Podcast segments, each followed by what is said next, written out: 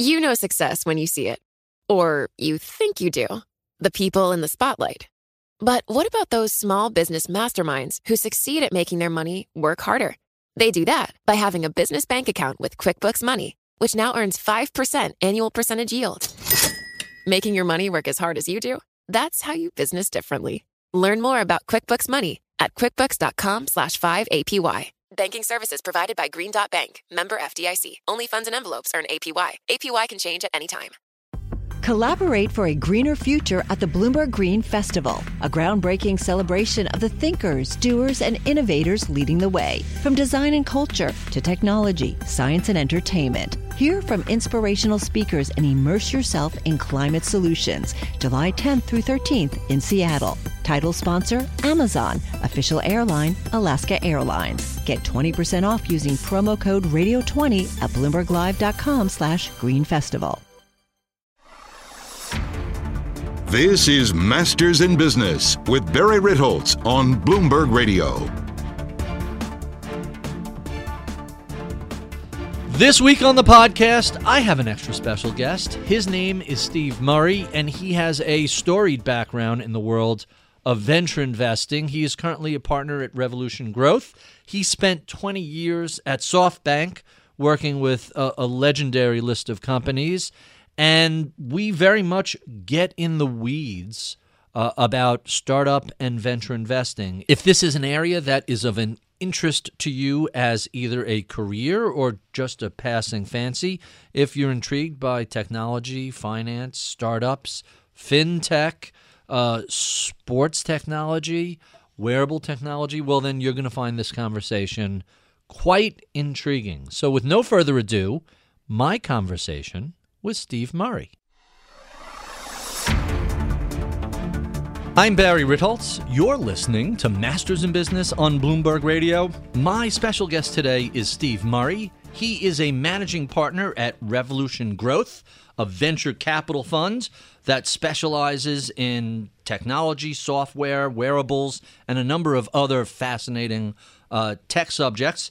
He was a partner and managing director at SoftBank for 20 years, working with such companies as Yahoo, E Trade, GeoCities, Ziff Davis, BuzzFeed, and many others. He is a current board of director member at Fitbit, where he has served since 2013.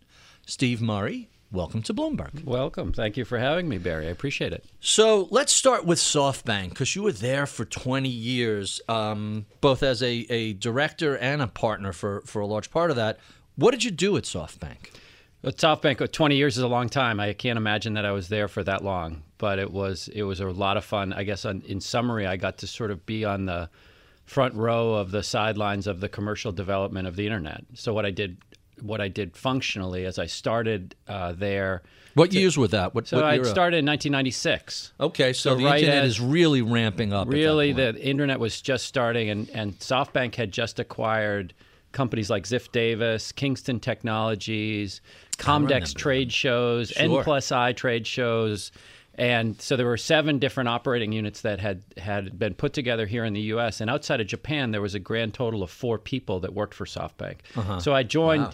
initially from an infrastructure perspective to really put together all the information systems, the accounting, legal, tax, and other activities for the and in managing that and reporting into Japan and working with them on their strategies there.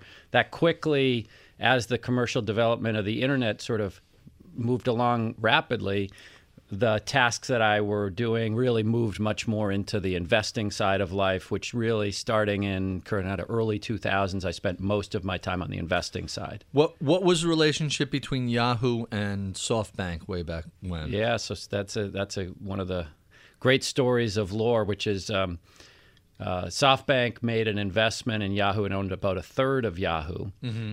At the same time that they made the investment in, in Yahoo US, at the time that was a huge investment. I think it was about $100 million and they bought a third of it, right? Wow. To put things in context. That's amazing. Right? It was a, uh, it was a pre IPO investment where uh, Masayoshi Son and Jerry Yang got together and decided that Masa wanted to be a big partner here in the US of of Yahoo's, but also at the same time they created Yahoo Japan, mm-hmm.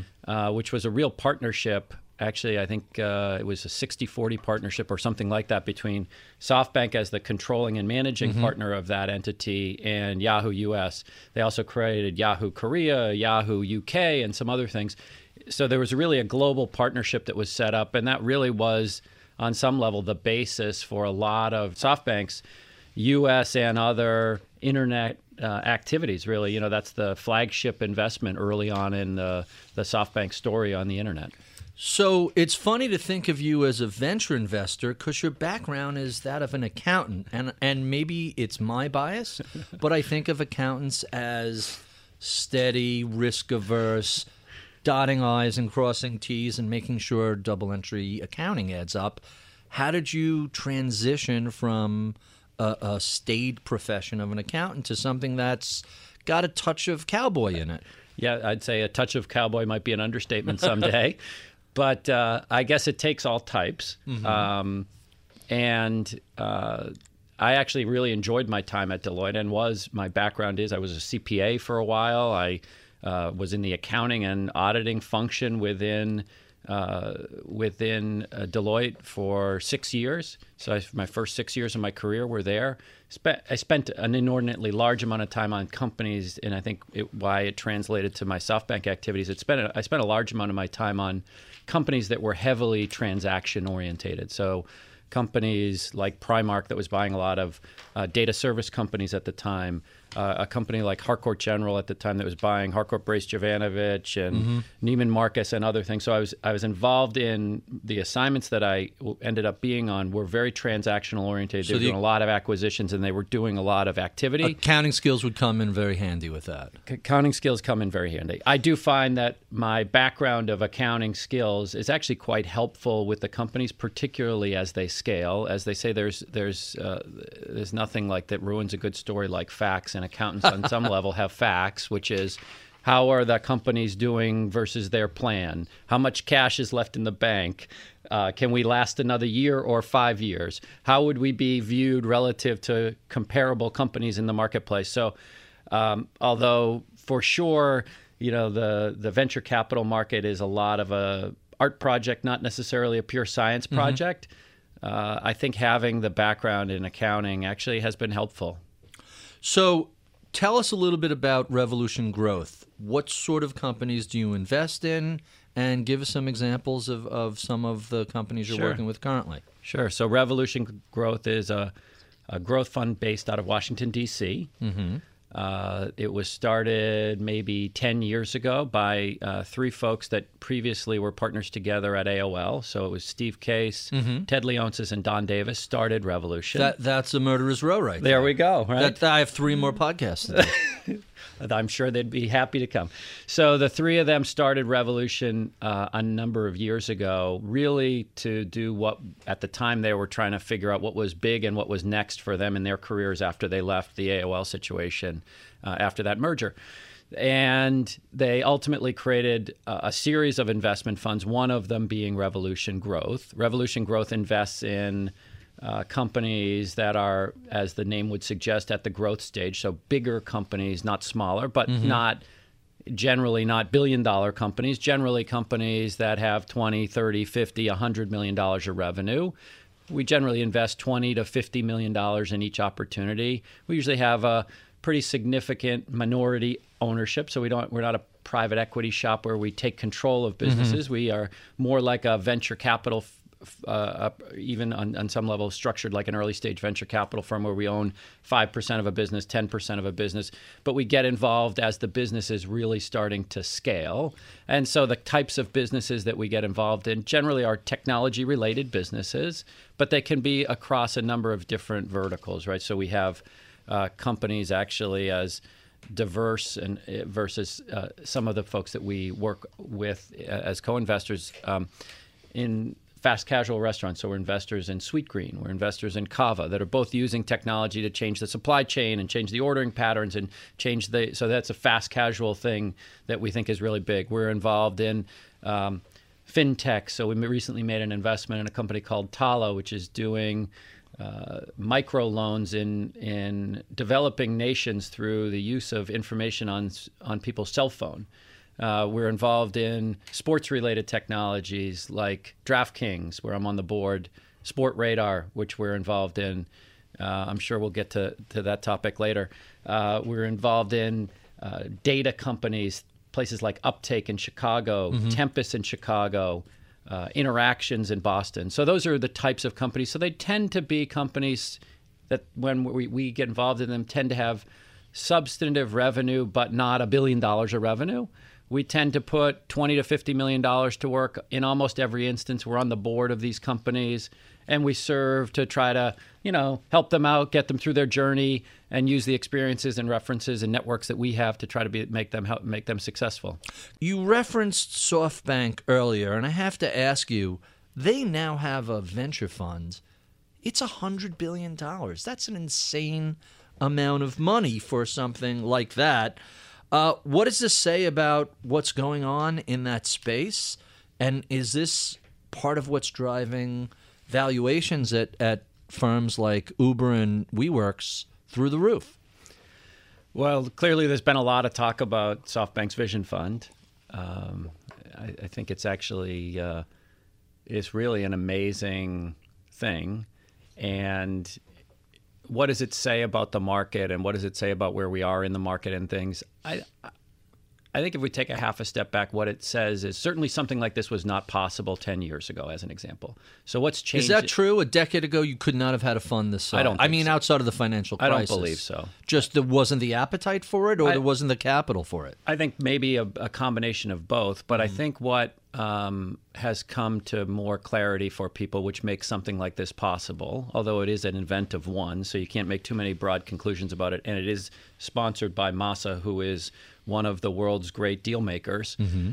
So I'm not su- suggesting that there will be multiple more hundred billion dollar funds, but I think what it does suggest is that the world has recognized the importance of technology in major industries, and therefore the ability to deploy big amounts of capital in those. So things like industries like real estate, industries like healthcare, financial systems, and others are really now being fundamentally changed by technology in a way that is really just starting to happen although there's been a lot of talk about it, you know, the industrial complex and the like, those things are really now starting to change materially, and those give real opportunities to deploy real amounts of capital. We see, we see this with a bunch of different opportunities that, that SoftBank is deploying. So I think that they are a hugely influential investor in the marketplace. I don't think a fund like this was possible 10 years ago. I'm not sure there's 10 more of them that are coming down the right. path, but I do think it speaks to the importance of technology in major industries that maybe previously had been a bit more immune to it. So, not too long ago, I had a conversation with Benedict Evans of Andreessen Horowitz, and his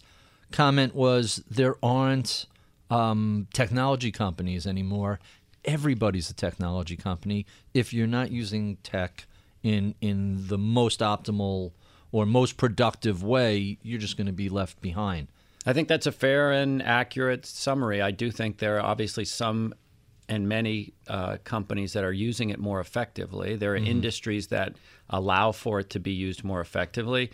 The pace at which some of these industries are going to be able to adopt the technology is not at the same pace that we've seen in some other industries. Mm-hmm. So, as an example, when you talk about healthcare and you talk about you know money supply and you talk about things like that that are heavy heavily regulated the pace at which some of these changes are going to be happening is not going to be like how long it took Facebook to be public. Kind of slow for, for changes in that, that area. It's going to take so, time. So let's talk a little bit about health. I see you're wearing uh, the bigger what is that called? The Versa? This is called the Ionic. Oh, the Ionic. So that's the big Fitbit. I'm wearing the Charge 2. Excellent. My wife like I had the original one, which I, truth be told, I didn't love, but my I got this from my wife, and she liked it so much that I went out and got my own. You've been heavily involved in wearables.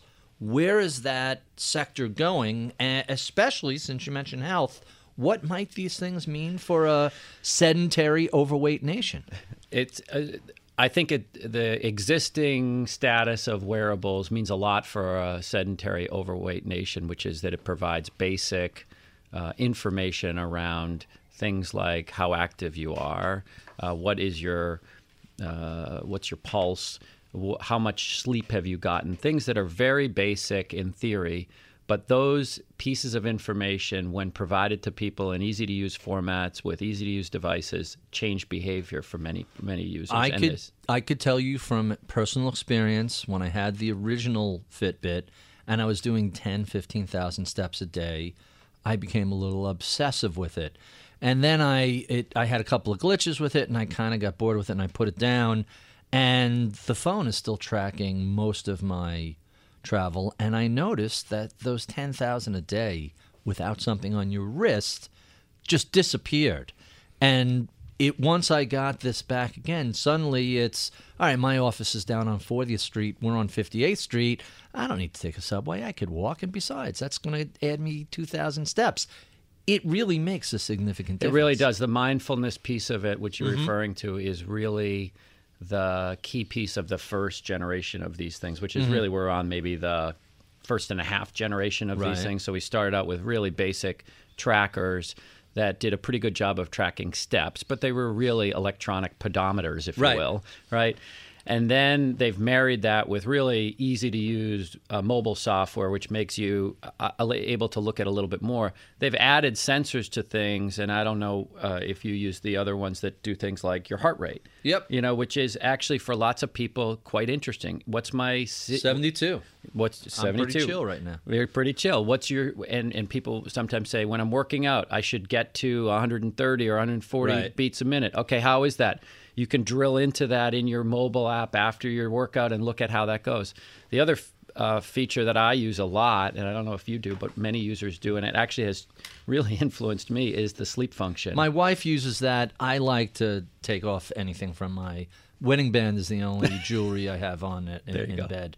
But I, that's just a function of getting used to it. And I would so- so the sleep thing for me as somebody that travels every week Uh-huh. and has a lot of functions that I attend to and are in different cities a lot.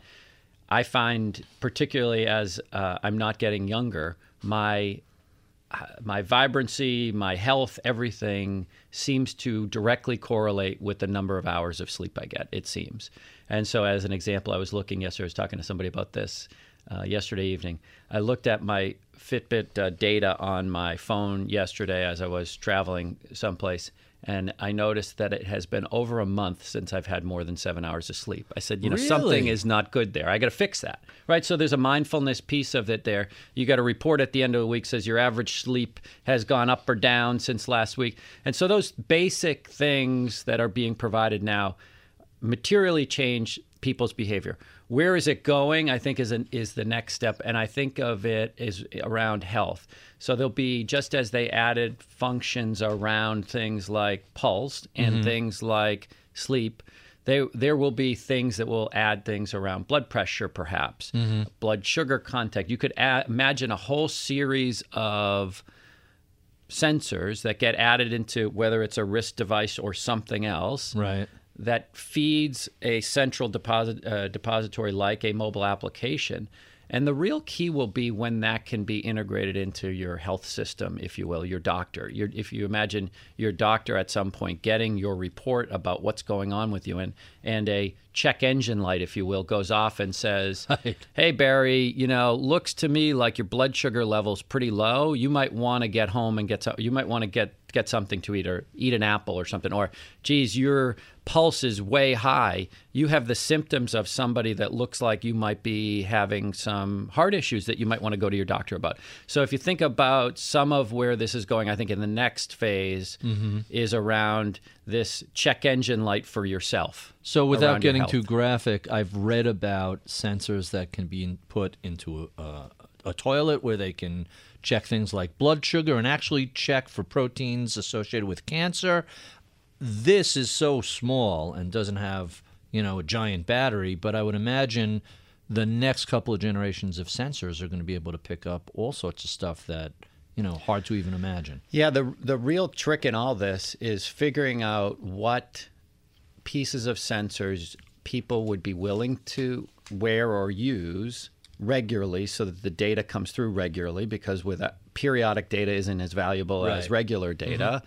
So there's this constant battle between battery life, You know, so this ionic device lasts four or five days. Right. You could put more sensors on it to do more things. It might last four or five hours. In which case, No what do you need a watch Right. for that lasts four or five hours? That's of no value to you. So there's a there the constant uh, push and pull and struggle and and research is around how do you create sensors that identify things that make the form factor usable enough for people to wear on a regular basis. Related to wearables, I have to ask the question why did Google Glass flame out so spectacularly? It seemed like an interesting piece of tech, but it never caught on except for some very specific niches. Yeah, I think it ties back to what we were just talking about with respect to sensors and battery life and usability. It appears as if the form factor never got to a point where people really wanted to wear it. It looked kind of geeky, it looked mm-hmm. kind of weird.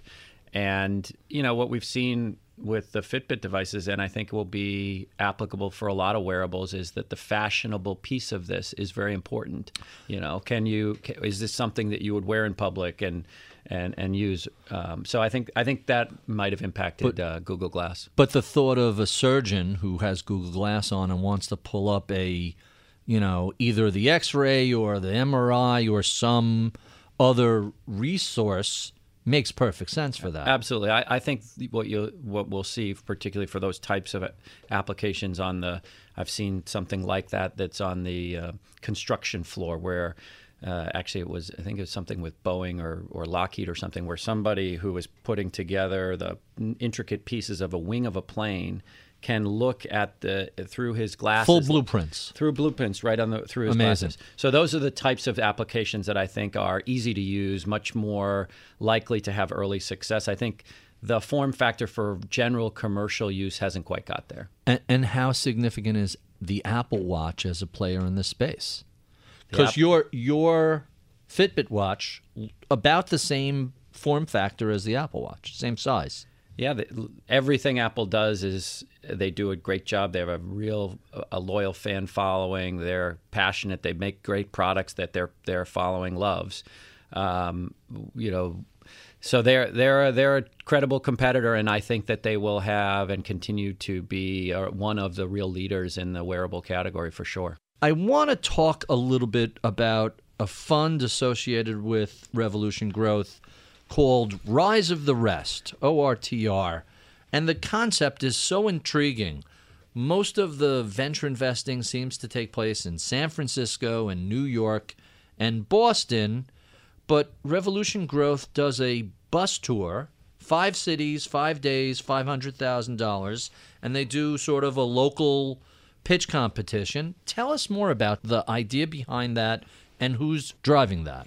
literally driving it, uh, Driving the uh, bus, the bus, right. So, so the idea really is Steve Case's idea, Mm-hmm. um, and it's something that he's been, and it and it started as an idea and and some activities around a bus tour. They've recently done their seventh bus tour, Really? That many? Wow. And it's half a million per tour or half a million per city? A half a million per tour Mm-hmm. generally. Although sometimes he finds a way to involve a couple of the runner-ups sometimes get something as well, but apparently that's not to be known. So the activity really is Steve's, and it's one of a, uh, a personal passion of his, and it's one that the firm Revolution has adopted generally, right? Which is, in essence, the ideas are, uh, around good uh, company development and entrepreneurial spirit are not solely located in New York, Boston, and San Francisco, San Jose region.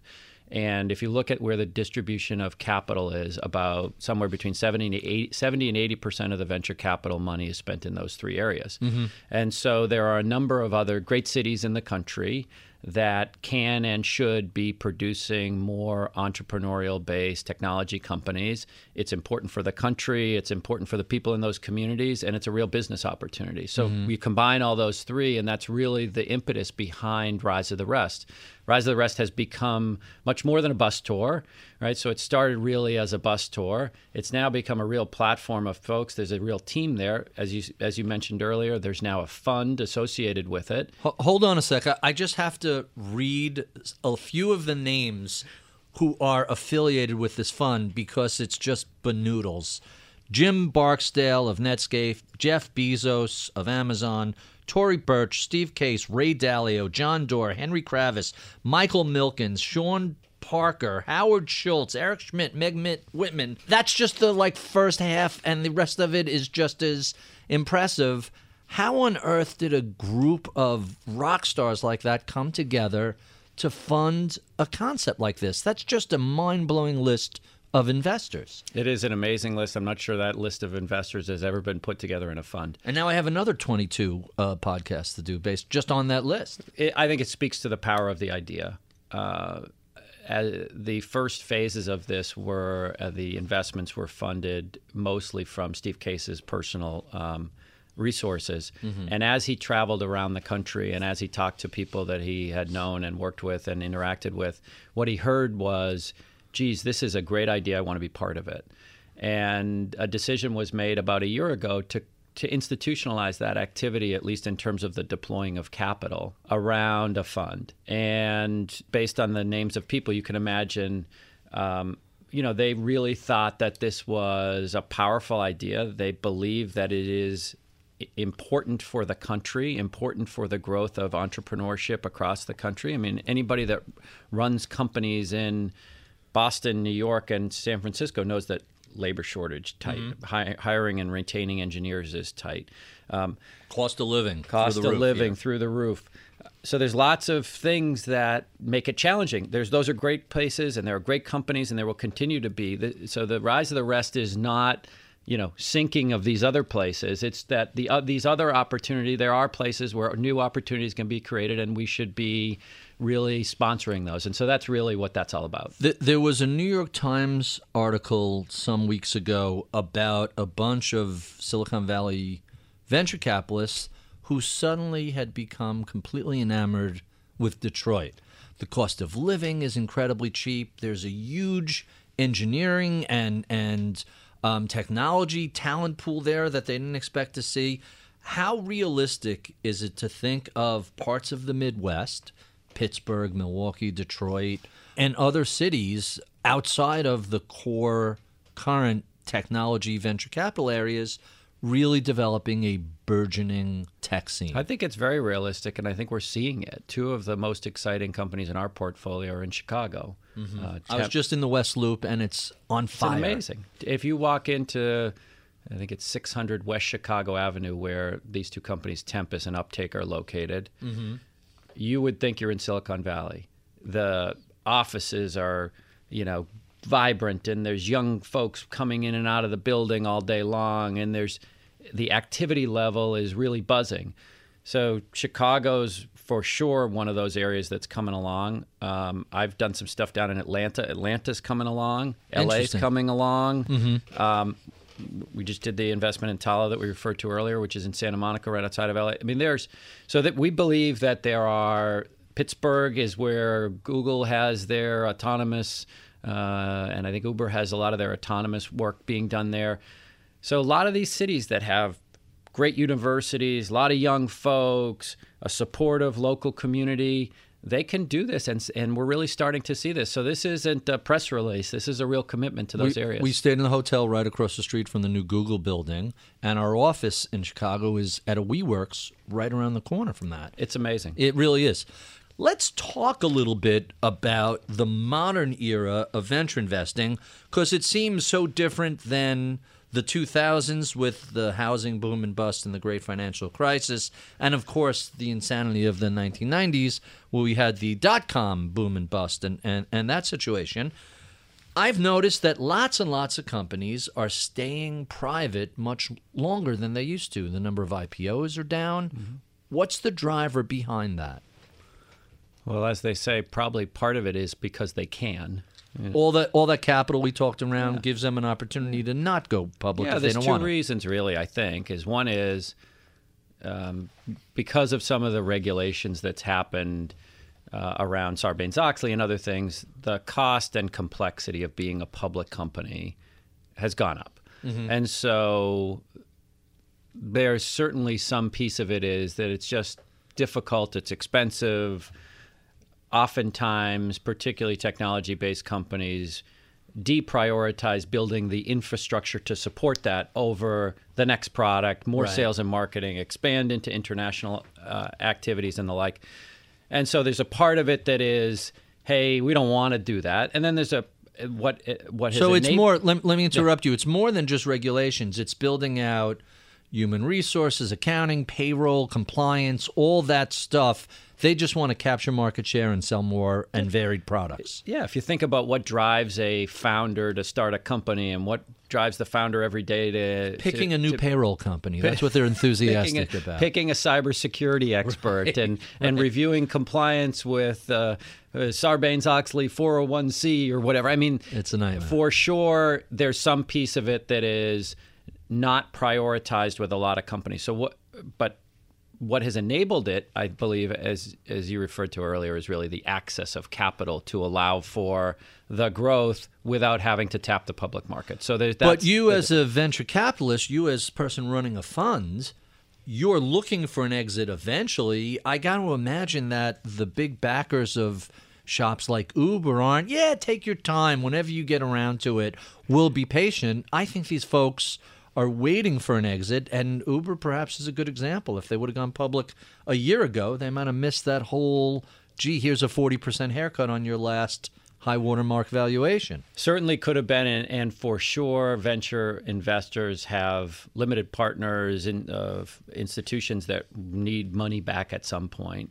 That said, if you talk to a lot of them, I'm sure you hear from others that if they find a great company that continues to grow at a fast pace and is continuing to gain market share in a developing opportunity, that's not something they want to get out of quickly, right? So, on some level, by these companies, the best of them, hmm. not going public, it allows some of these venture investors to hold longer and capture more of the upside. Where perhaps in previous years, if the company goes public, they're under a lot more pressure to sell their shares because there's a public market for that.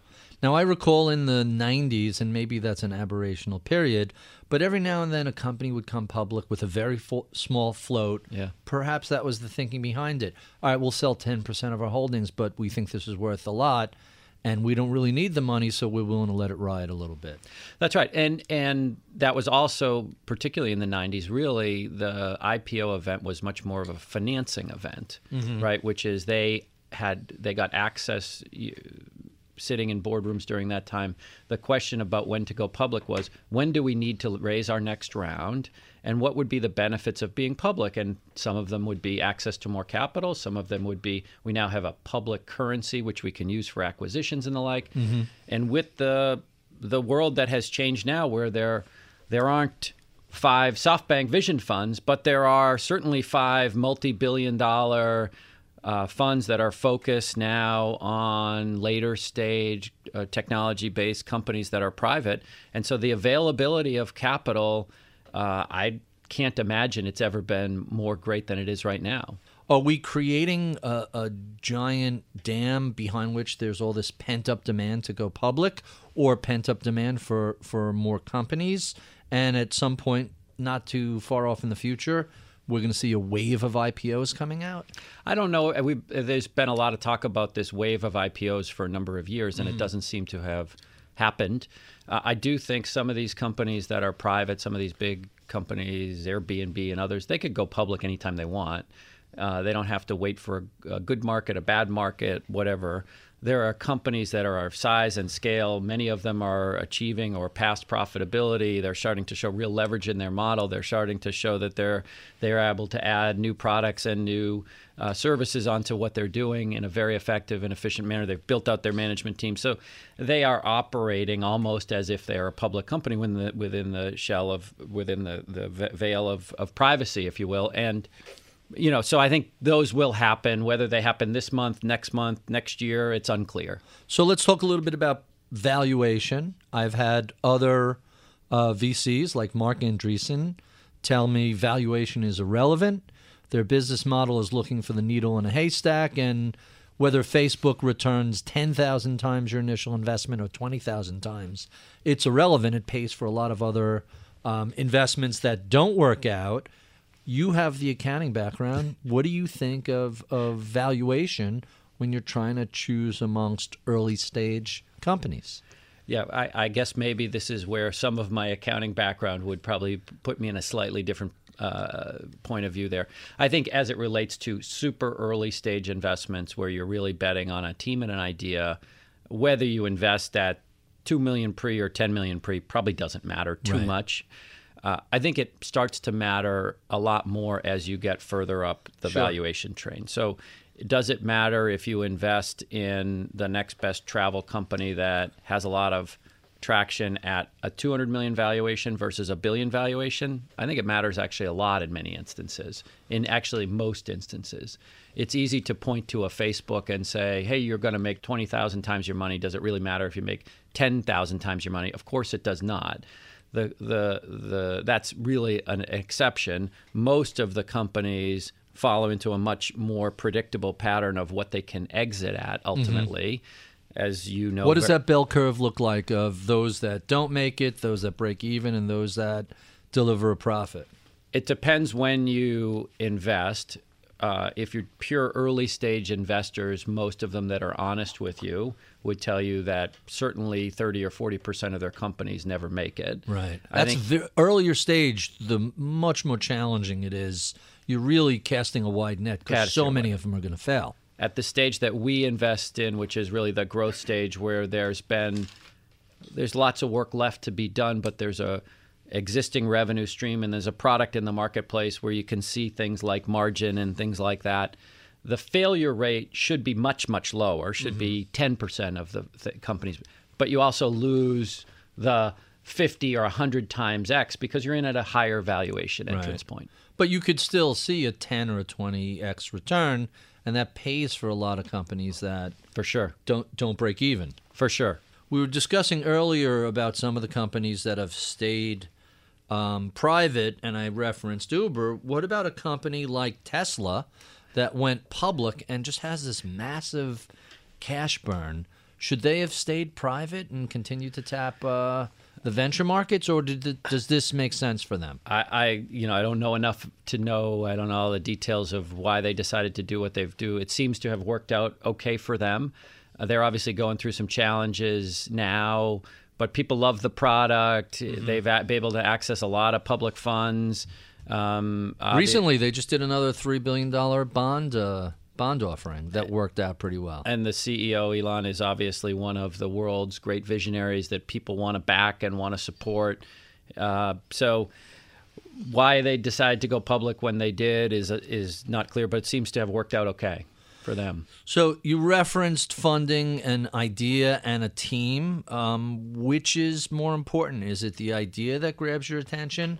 Is it the team and how they execute, or is it some ineffable combination. Yeah, it, it uh, I'm sure it's a it depends a little different on each one, and I think it depends a little bit more on the stage of investment. So the earlier we go, the more it's simply dependent on the team, right? Mm-hmm. So it's because what we find is great teams can find the opportunity.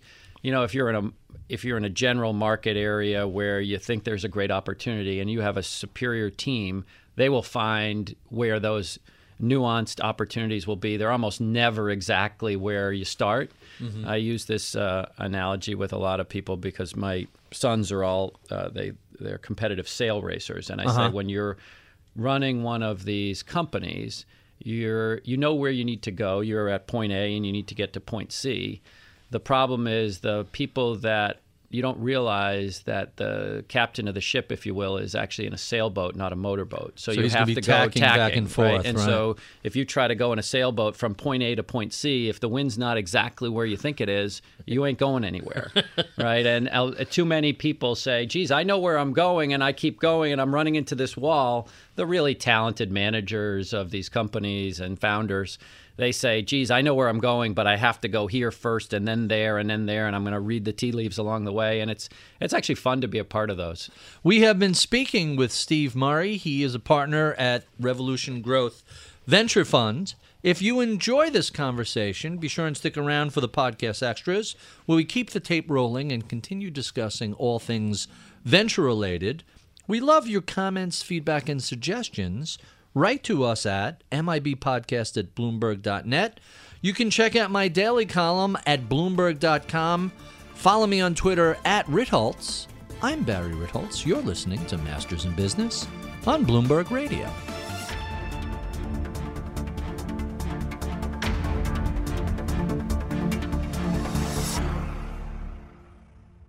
You know success when you see it. Or you think you do. The people in the spotlight athletes, actors, artists. But what about the people behind the scenes? You know, the ones who make it all happen the lighting engineers, the sideline photographers, the caterers. They're small business masterminds. And if there's one thing they have in common, it's making their money work harder. That's why they have a business bank account with QuickBooks Money, where they are now earning a generous 5% annual percentage yield. Yes, 5% APY. Making your money work as hard as you do? That's how you business differently. Learn more about QuickBooks Money at quickbooks.com slash 5APY. Banking services provided by Green Dot Bank, member FDIC. Only funds and envelopes earn APY. APY can change at any time. Welcome to the podcast. Uh, Steve, thanks so much for doing this. I, I have a list of, of questions we didn't get to. I have to um, bounce off of you before we start with our favorite questions. Um, you're New York and DC based. I have to ask, what's the difference between venture or even private equity firms on the East Coast versus those out in Silicon Valley? And I say this as a person who has been to a number of Silicon Valley venture firms, and every time I walk out of one of them, I kind of scratch my chin and say, I, I could live in California if I had to. I, I could survive this. In New York, it seems they're all in big offices and it's lovely and everything, but it's a totally different vibe. Yeah, the the, the weather in uh, in Northern California is certainly superior to Boston or New York. I can doesn't say that for suck, sure. It to doesn't say the suck. least. I agree with that. That's 100% agree. So I, I actually think the differences between the coasts and how they approach things has changed a little bit over time and they have become more similar. Mm-hmm. Partly is that some of the firms in the West Coast have opened up New York offices and some of the firms in New York and Boston have opened up Silicon Valley firms. Actually, most of the successful firms on either coast now have a presence in the coast that they weren't in. So I think there's some of that that there's a little bit more of similarity.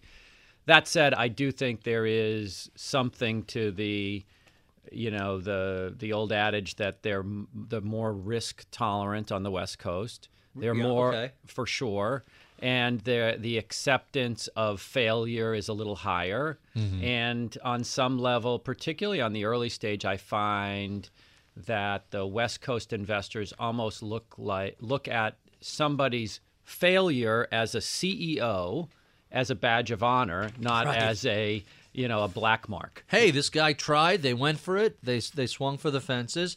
Now I just um, said this guy, and it's mostly been guys. Do you see any changes taking place with more women, more people of color, less um, less just male dominated sure. technology, Yeah, for sure. There, there's less brotopia? every everything from the venture from the venture firms themselves Mm-hmm. uh, to the firms and the companies running. There's there's a clear uh, emphasis on diversity, and there's real business reasons for it. The research suggests that you get people in a room with different points of view, and you come up with a better outcome. Sure. So Less groupthink. I think there's a there's a lot a lot of ways to go there, and obviously there's been some some you know very public and bad stories that have come out in the last couple of years, but that's probably catalyzing change faster, is my my guess. So you sit at a unique perch where you're, you're looking at things that are changing. What is the next industry that's going to be disrupted? Is it healthcare? Is it financials and fintech, which I know is an area uh, you like? Is it even something like food or transportation? What What's the next disruption that's going to take place? I uh, I think there's all of those, but so here's but uh, there's one that's maybe mo- more current that would Okay. be an interesting topic to talk about, which is the Supreme Court will rule within the next 30 days on a, a case called PASPA, which is the state of New Jersey sued the federal government essentially around a thing about states' rights, but depending on which way the Supreme Court rules, it could allow for legalized sports gambling Uh-huh. on a state by state basis. Legalized sports gambling. So currently, there's gambling allowed in Las Vegas. You can bet on different um, teams and stuff. Correct. Isn't that is that not allowable on a state by state basis currently? So you you are now seemingly making the argument that New Jersey is making, which is why does Nevada get to allow for this and the other states not? Doesn't make much sense there. So that that's the essence of the conflict. Uh-huh. And there's lots of legal nuance, and you, with your legal background, would be able to read the briefings, I'm sure, and be able to summarize them. Dear But Lord, ess- no. Under no circumstances. in essence, that is the the conflict that's being resolved, or that's being that, that's at, at that issue right now.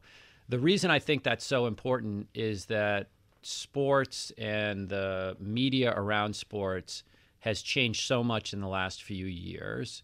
Uh, how people engage with sports, whether it's through the mobile device, whether it's through uh, fantasy sports, both uh, regular league fantasy sports or daily fantasy sports like at DraftKings. The engagement with sports has changed so much over time, but the importance of sports to the television bundle and places Right, it's live. It's nowhere else. and you, live and you it's cut the else. cord, you're not seeing live sports. That's right.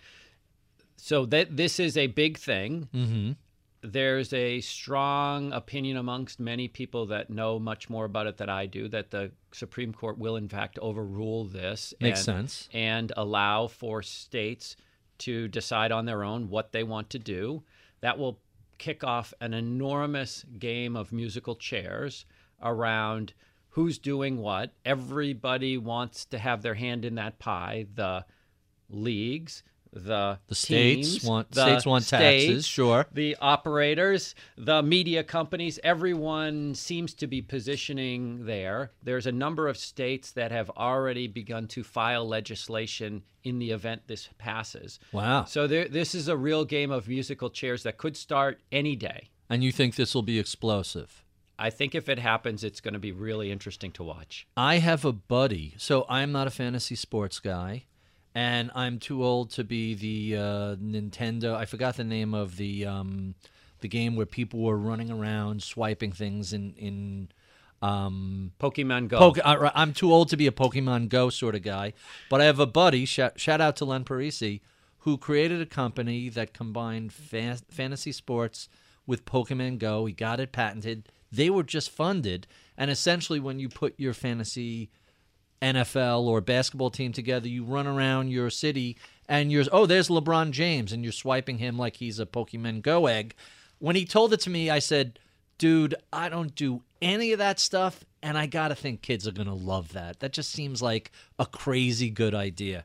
Um, is this the sort of insanity that we're going to be dealing with as all these different concepts cross fertilize each other and cross pollinate and you end up with just a million new ideas and a million new businesses it's very clear that if uh, from sports, which is a big and important business in in the U.S. And, and huge. internationally, that the way in which the consumers consume that content has changed dramatically and will continue to change. That could be where things like virtual reality and augmented reality play Mm-hmm. a role, like with your friend's company. vr and ai are going to uh, apply to this You think about a Sure. situation where you're sitting at your house on a Friday night. You don't feel like going into the Yankees game, but maybe for fifteen dollars you can be essentially at the front row in your with put your headset on and you you're there. The game's going on. You hear it all. You see the ball flying by.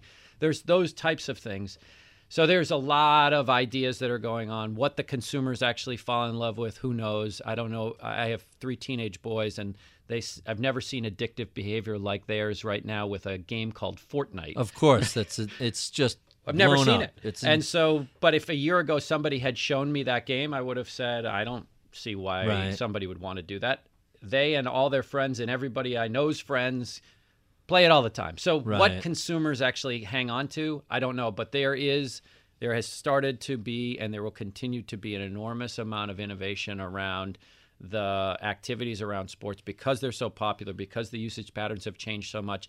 And I do think this 60, 90, nobody knows what the number is, but it's a big, big number of 1000000000s Uh-huh. that is tr- that is bet illegally in the U.S. through offshore. Oh, it's a lot more than that. It's hundreds of billions of dollars. It's an insane It's amount It's an of insane money. amount of money, and that very soon could be very soon measured in years, not days. Uh-huh. Could be now bet legally. Huh. That and so everybody profits from it, taxes it, except for the you know uh, Mark Twain called gambling a tax on the stupid. But except for the people on the losing end, there's a lot of activity that's going to take place. Well, and the And- people, the proponents of this would certainly say, well, there are people on the losing end of it now. sure. So they, hundred you're not you're not adding to the number of people. Of Well, losing- you might you although- might be attracting more people once it comes out from the black market. That's certainly a reasonable guess.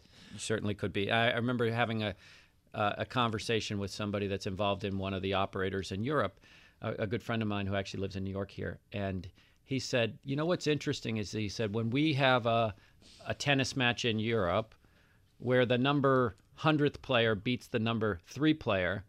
We actually go to the logs and see who bet on what when and if there's some unusual activity. If that happens here in the U.S., what do you? How do you find any data about You what don't. happened? You actually It don't. doesn't So exist. It's a way to keep the sport clean. That's right. And you know, uh, there are currently enough twelve-step programs, um, certainly for for Angry Birds and Candy Crush, that if it gets to be a problem, someone. I don't mean to make light of this. I know there are people Yeah, who have issues with it, but um, it's fascinating to to see what takes place. So, so that's one area, sports. Give me one more area, and then we'll jump to our favorite um, questions. What else do you see as the next area that perhaps people aren't paying attention to?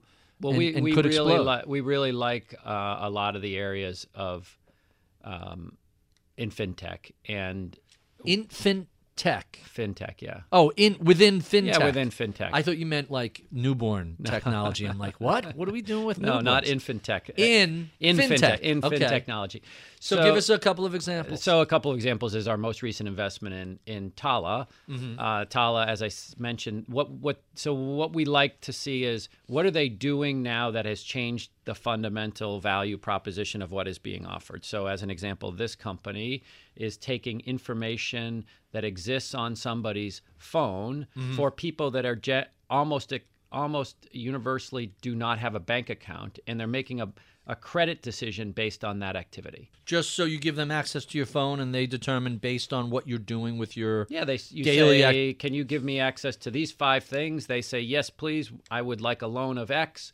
They say, "Okay, based on that, I've correlated that activity with other people, and this means that you're a good or not a good credit risk." I actually read something about an attempt to create a credit score based on your social media activity.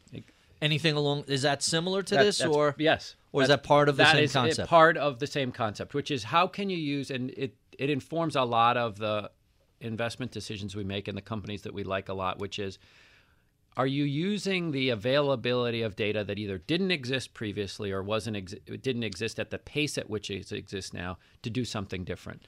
Um, we have a company in Chicago that we talked about a couple times, Uptake, which is using data from sensors on industrial equipment to do things like tell you that the tractor that's going across the farm in Iowa is just about ready to have a problem. You better go change that oil or you're going Right. And so things like that, those are amazing opportunities within industries that previously didn't have a lot of technology. Now there's data, but somebody has to do something with it. Industrial self-diagnosing uh, equipment. Correct. That that's just wild. Yep. Um, fascinating. And and Venmo type stuff where you're you're move, swapping money back and forth without a bank in the middle. That's I- right. Is that really gonna Yeah. That's, that's happening. Not counting crypto, just talking uh, on an app that theoretically is hackable. Are people going to be able to trust that? Uh, Well, that that's the question. I think there's a lot of those activities that happen, and then there's an event, and then there's can you trust them? Can you not? There's obvi- there is no question a a growing uh, concern, appropriately so, around where does my data sit? Who has access to it?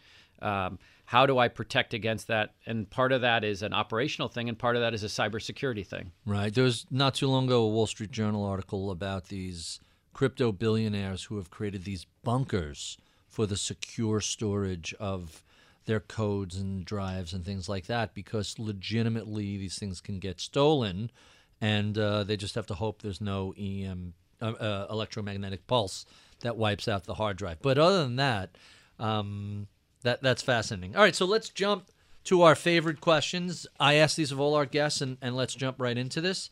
Tell us the most important thing people don't know about you or your background. The most important thing people don't know about me that they would be surprised to know, perhaps, mm-hmm. given the nature of what I do. And so I'm a pretty energetic guy and I travel a lot and I see a lot of companies and I sit a lot of boards and I do a lot of outwardly facing things and I'm a pretty introverted person that really? Most people would not expect. Yeah, I would not have guessed that if I had to if I had to make a guess.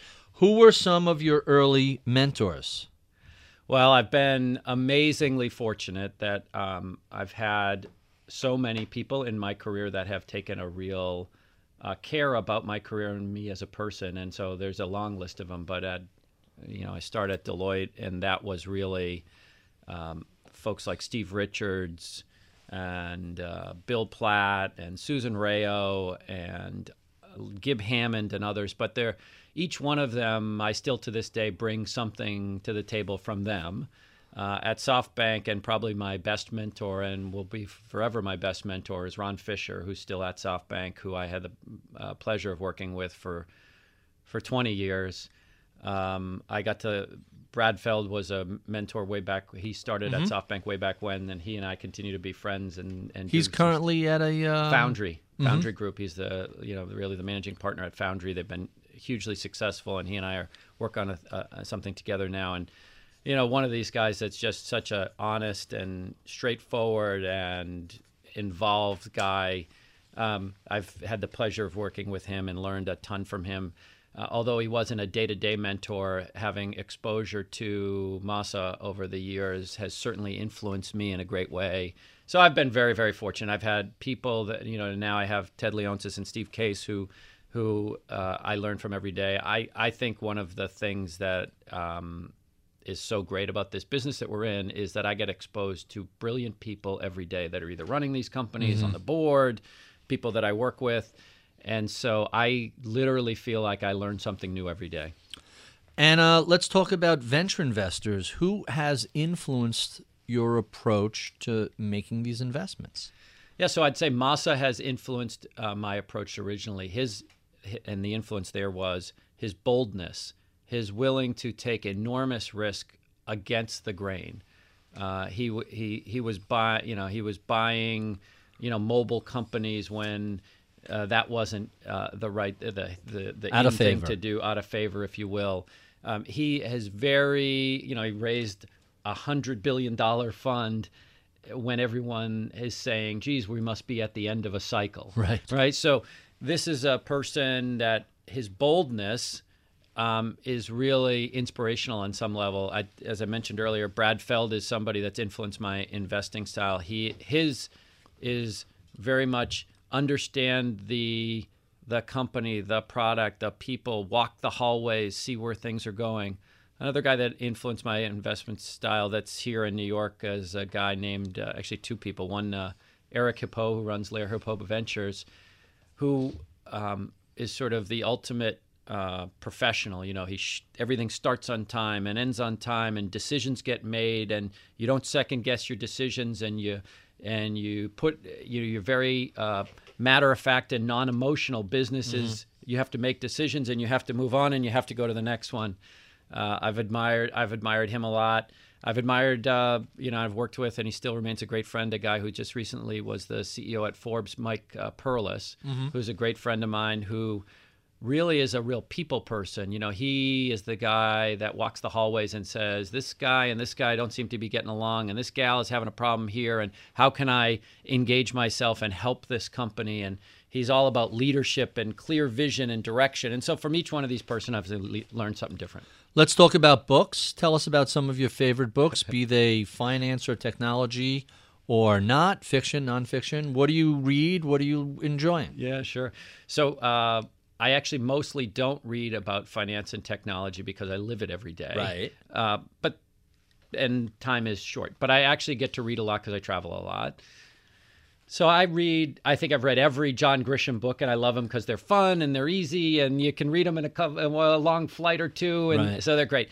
Um, i have read a couple recently that I really like. One is that I've probably many people have read, which is uh, "The Boys on the Boat." I like that because I'm a team guy. I'm a sports guy. I love I love how people can overcome adversity and gang together and and accomplish something. And I get you know goosebumps on my back every time I hear those stories and I read about success and things like that. So that that's a book that I've recently uh, reread and enjoy it. I'm also reading. I just finished a book uh, that I that's uh, has a real influence on me called uh, Being Mortal, which is about really it's a it's a book written by a doctor about the the way, frankly, that we may have screwed up the aging process. We're treating the aging process as if it's a disease, not a condition. Right. And it, it's fascinating. So I, I like reading all kinds of different things. I al- read something about that book, and if I'm remembering it correctly, part of the book is doctors die differently than lay people do because they understand what we do wrong. Am, am I recalling the right That- one? It may be, but really the point of the thing of the of the article was that, or the book was that we've made so many advancements in medicine that has allowed us to treat things, mm-hmm. and we have therefore, when somebody gets older and they have a condition. We treat them as if they're 25 years old and they might have 70 more years to live. That does, doesn't make any And sense. what we end up doing as a society is we end up making the last five years of somebody's life probably miserable, where they're going Mm-hmm. through surgeries and all kinds of other things. The likelihood of materially extending their life is not long, and you spend enormous resources doing it. Something like 80% of the healthcare costs are incur- incurred in the last 20% of people's lives. Right. And so there's all these things, and and so instead of that, what he proposes is something more along the lines of what hospice and others do, which is say, what's important to you, and how do I create an environment for you to enjoy as best you can your last remaining piece of your Ma- life. makes a lot of sense. Very we, profound. We we talked about what what excites you. Tell us what changes you're looking forward uh, to the world of, of venture investing and startup. What what are how is the industry itself shifting into the future? Yeah, well, we've talked about a number of it. The companies are are they are staying private longer. The holding periods, therefore, are longer. So the idea of investing today and returning capital in a year or two uh, is is much different. The size of the funds seems to be extending.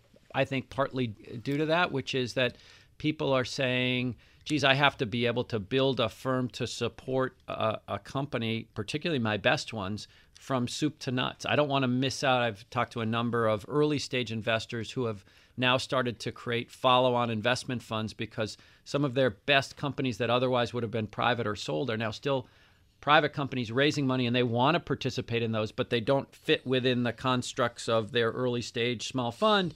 They they are now adding different people call it different things, a select fund or a follow-on fund or something like that. So I, I think the the things that are changing are how do you serve the needs of the company in a better way given the changing landscape that we exist in. A lot of it is international too. I think that'll be another thing that we'll see more of, which is more firms, just as we've talked about earlier, more of the East Coast firms now have a West Coast presence, and likewise, I actually think more of the U.S. firms will have an international presence over time. Europe, Asia, Middle Correct. East, etc. Right. Tell us about a time you failed and what you learned from the experience. Well, I fail every day in something, uh, Right. particularly, and I'm reminded of that by my three teenage sons. Uh, I think I actually fail more in their eyes uh, every uh, as they get older. Uh, although I think my older one, that's 18 now, is starting to come out of that phase. I think he's realizing that I'm not quite as dumb as he might have thought a year or two ago. Right. But I noticed that the older I got, the smarter my parents got. So there's some correlation. Yes, uh, it it is an interesting correlation. The topic for another one, perhaps.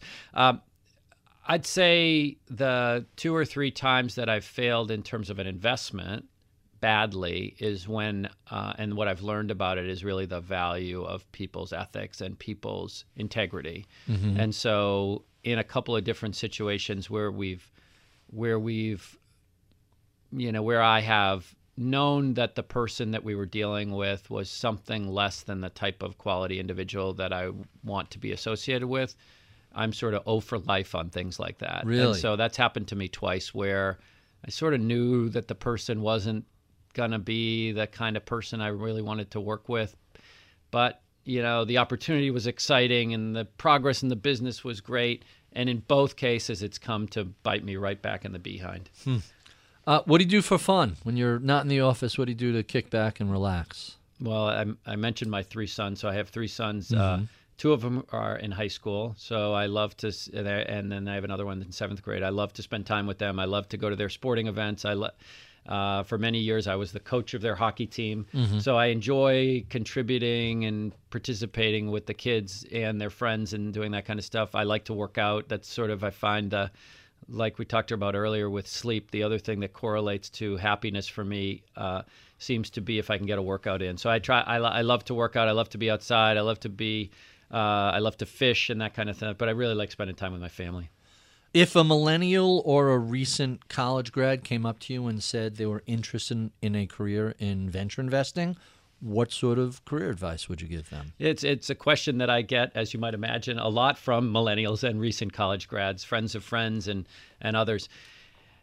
The the good and bad news, I think, on on that particular question is the honest answer is there's no clear, easy path into the venture community. Uh, some folks have, as you pointed out earlier, my background is not sort of classic out of that. There's so there's people that have come from legal backgrounds and accounting backgrounds, and they've come from product backgrounds, and they've come from banking backgrounds. So there really is a collection of different types of people that have come through it. What I would advise, what I do advise them to do is if if you're passionate about uh, startups, then get involved in one. Mm-hmm. Uh, and that could be as um, small as um, volunteering, if you will, or helping out at the local Techstars or something like that. Or it could be maybe uh, on nights and weekends you're helping your friend that's doing it. It's not saying you have, not everybody is ready to say, I'm going to move to Silicon Valley and do your thing. If that's what you want to do, go do it. So it's not, it's not just go to a big school, get a degree in finance and engineering, and you're ready. No, it, there's a lot of different paths, and they all can lead to different things. And I think some firms obviously have more of a technology, product, engineering bend. Some people, some firms have more of a uh, investment banking bend. Some firms, I think the best ones have a mix of other. Some people have more operators. Mm-hmm. I think the best firms really, as we talked about earlier with diversity, diversity of experiences is important. But it's it's uh, it's a tricky path because there isn't a clean one where you can say. Go get this degree and get this job, and you'll end up at this place. It's not. I, my experience is it's not quite that. It, it's easy. not like there are thousands and thousands of VCs and millions of open slots. It's a pretty small, That's small right. community too. And and our final question, what do you know about the world of venture investing today that you wish you knew 20, 30 years ago when you were first getting started? I guess the easy answer would be uh, Amazon, Facebook, Google, right? Well, that's that's hindsight. What should you have bought 30 years ago? But but what did you learn from non? Was Amazon an option? Did you say pass? No. By the way, there was a thing that I started noticing not too long ago maybe it was long ago, that a lot of the websites of various venture firms list these are all the companies we passed on. Uh-huh. And it's just an insane list of the great. We passed on Apple, eBay, Amazon.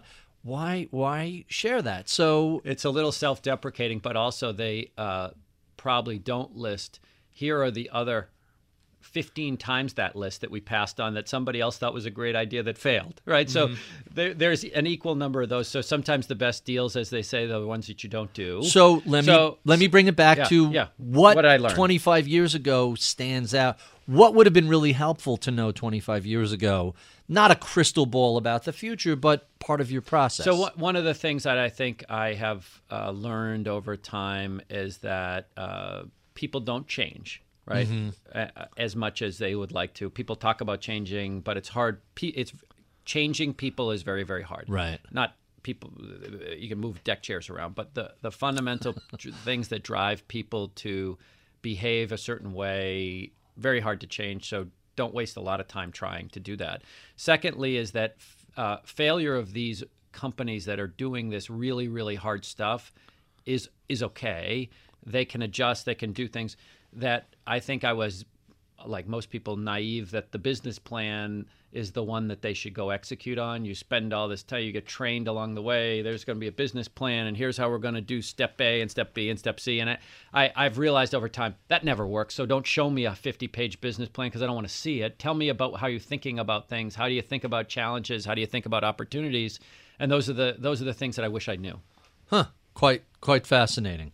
We have been speaking with Steve Murray. He is a partner at Revolution Growth, a early stage venture capital firm. If you enjoy this conversation, well, be sure and look up an inch or down an inch on Apple iTunes at any of the other 200 such conversations that we've had. You can find any of them iTunes, Bloomberg.com, Overcast, wherever finer podcasts are sold. We love your comments, feedback, and suggestions.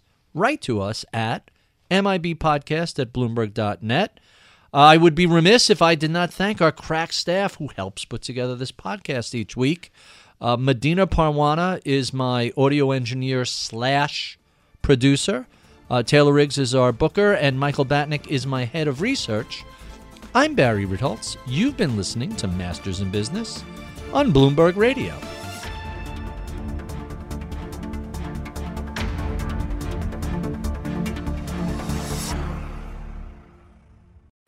Collaborate for a greener future at the Bloomberg Green Festival, a groundbreaking celebration of the thinkers, doers, and innovators leading the way. From design and culture to technology, science, and entertainment. Hear from inspirational speakers and immerse yourself in climate solutions. July 10th through 13th in Seattle. Title sponsor Amazon. Official airline Alaska Airlines. Get 20% off using promo code radio20 at bloomberglive.com slash green festival.